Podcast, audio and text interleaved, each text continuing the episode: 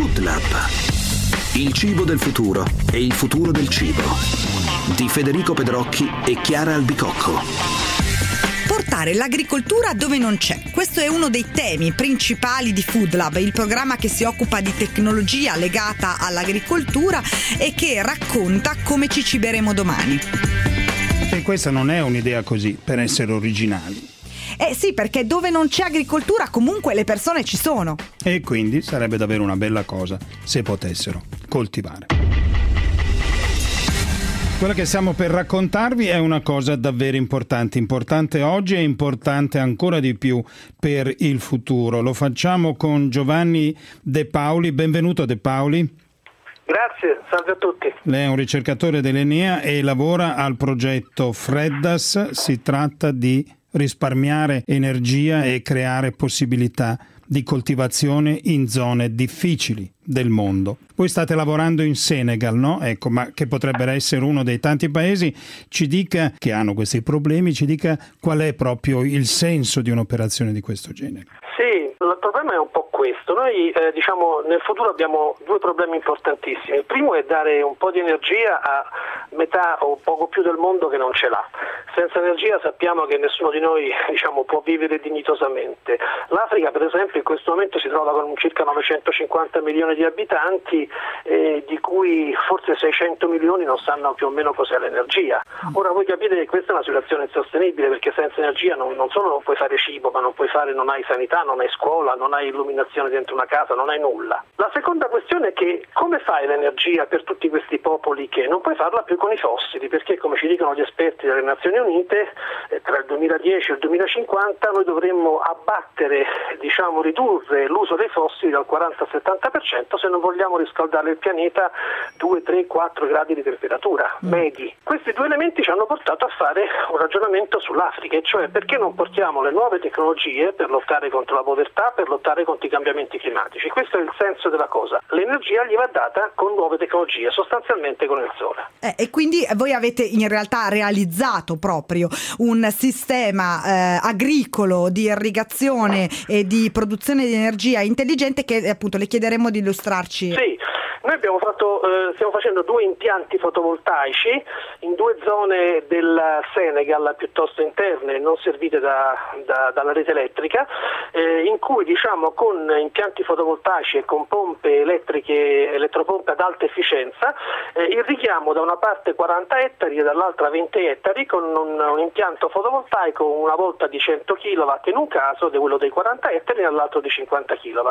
Mm. Quello che abbiamo scoperto è che scegliendo componenti ad alta affidabilità, scegliendo componenti di alta efficienza, con il fotovoltaico arriviamo a produrre a costi inferiori a quelli che oggi il povero contadino africano deve sostenere per alimentare la sua vecchia motopompa, quella che funziona col motore diesel, quello diciamo della vostra autovettura. Perché? Perché il costo del gasolio è altissimo in Africa e perché poi c'è l'alta manutenzione di queste pompe che più o meno ogni tanto bisogna manutenerle, si sfasciano e così via. E poi con un secondo grandissimo uh, opportunità che quella che dicevo prima, noi non bruciamo più fossili, noi prendiamo certo. l'energia dal sole. Fino certo. a qualche tempo fa si pensava all'applicazione del fotovoltaico quasi impossibile eh, in, in, Africa per gli alti costi e per anche l'alta manutenzione eh, che, che, richiedevano. Invece adesso la situazione è cambiata, i costi sono molto più contenuti, quindi avete pensato, avete misurato proprio il, il risparmio. Assolutamente.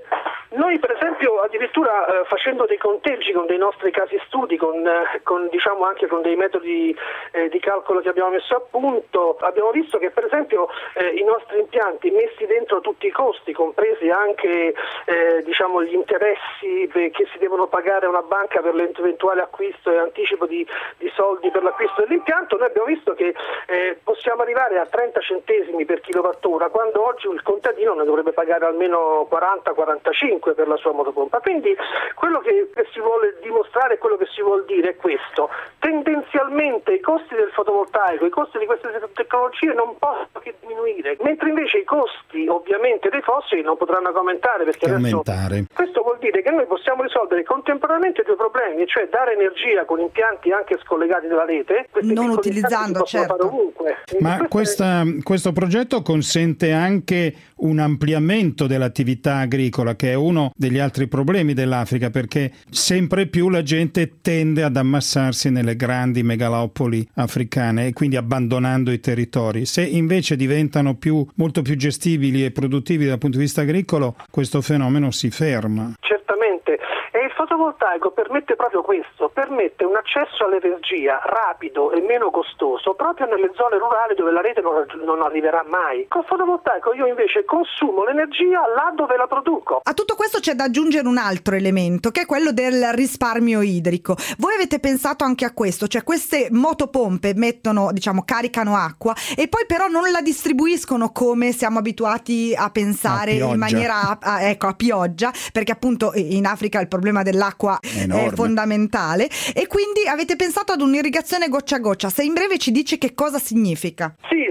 che mh, io non solo devo eh, fare devo- l'energia che devo usare la devo usare in- con, con alta efficienza, quindi cosa faccio? Scelgo una pompa che consuma poca energia eh, mentre mi fornisce il suo servizio, ma poi devo anche usare l'acqua in maniera efficiente. Bisogna evitare di buttare l'acqua sulla pianta come, come oggi fa il povero contadino, prende un secchio e ci butta l'acqua perché molta viene ovviamente per Sprecata, il calore eh, evapora certo. Spreca, fa crescere un sacco di piante infestanti intorno alla mia pianta e poi ci devo mettere anche dei pesticidi e quant'altro. Quindi lì c'è un sistema di irrigazione a goccia che significa dare a ciascuna piantina e solo alla piantina eh, la, la quantità di acqua di cui ha bisogno. Quindi gocciolina per gocciolina, diciamo che non è un irraggiamento eh, a pioggia, appunto come dicevamo Come c'è prima. anche qui del resto, sprecando un sacco d'acqua. Ormai usato ovunque e anche lì ci sono molte innovazioni che si stanno studiando, quindi diciamo che c'è un sistema anche nell'agricoltura continuamente si sta studiando, che si sta aggiornando, che si sta innovando, che è veramente di grandissimo interesse per arrivare a fare questi impianti appunto salvaguardando diciamo, la fonte energetica ma anche l'uso dell'acqua. Va bene, grazie De Paoli, davvero in bocca al lupo per questo studio. progetto. Buon lavoro. Grazie a voi. La cosa bella di questi progetti è che stanno davvero funzionando. Ok, per oggi è tutto, ci sentiamo alla prossima puntata di Food Lab.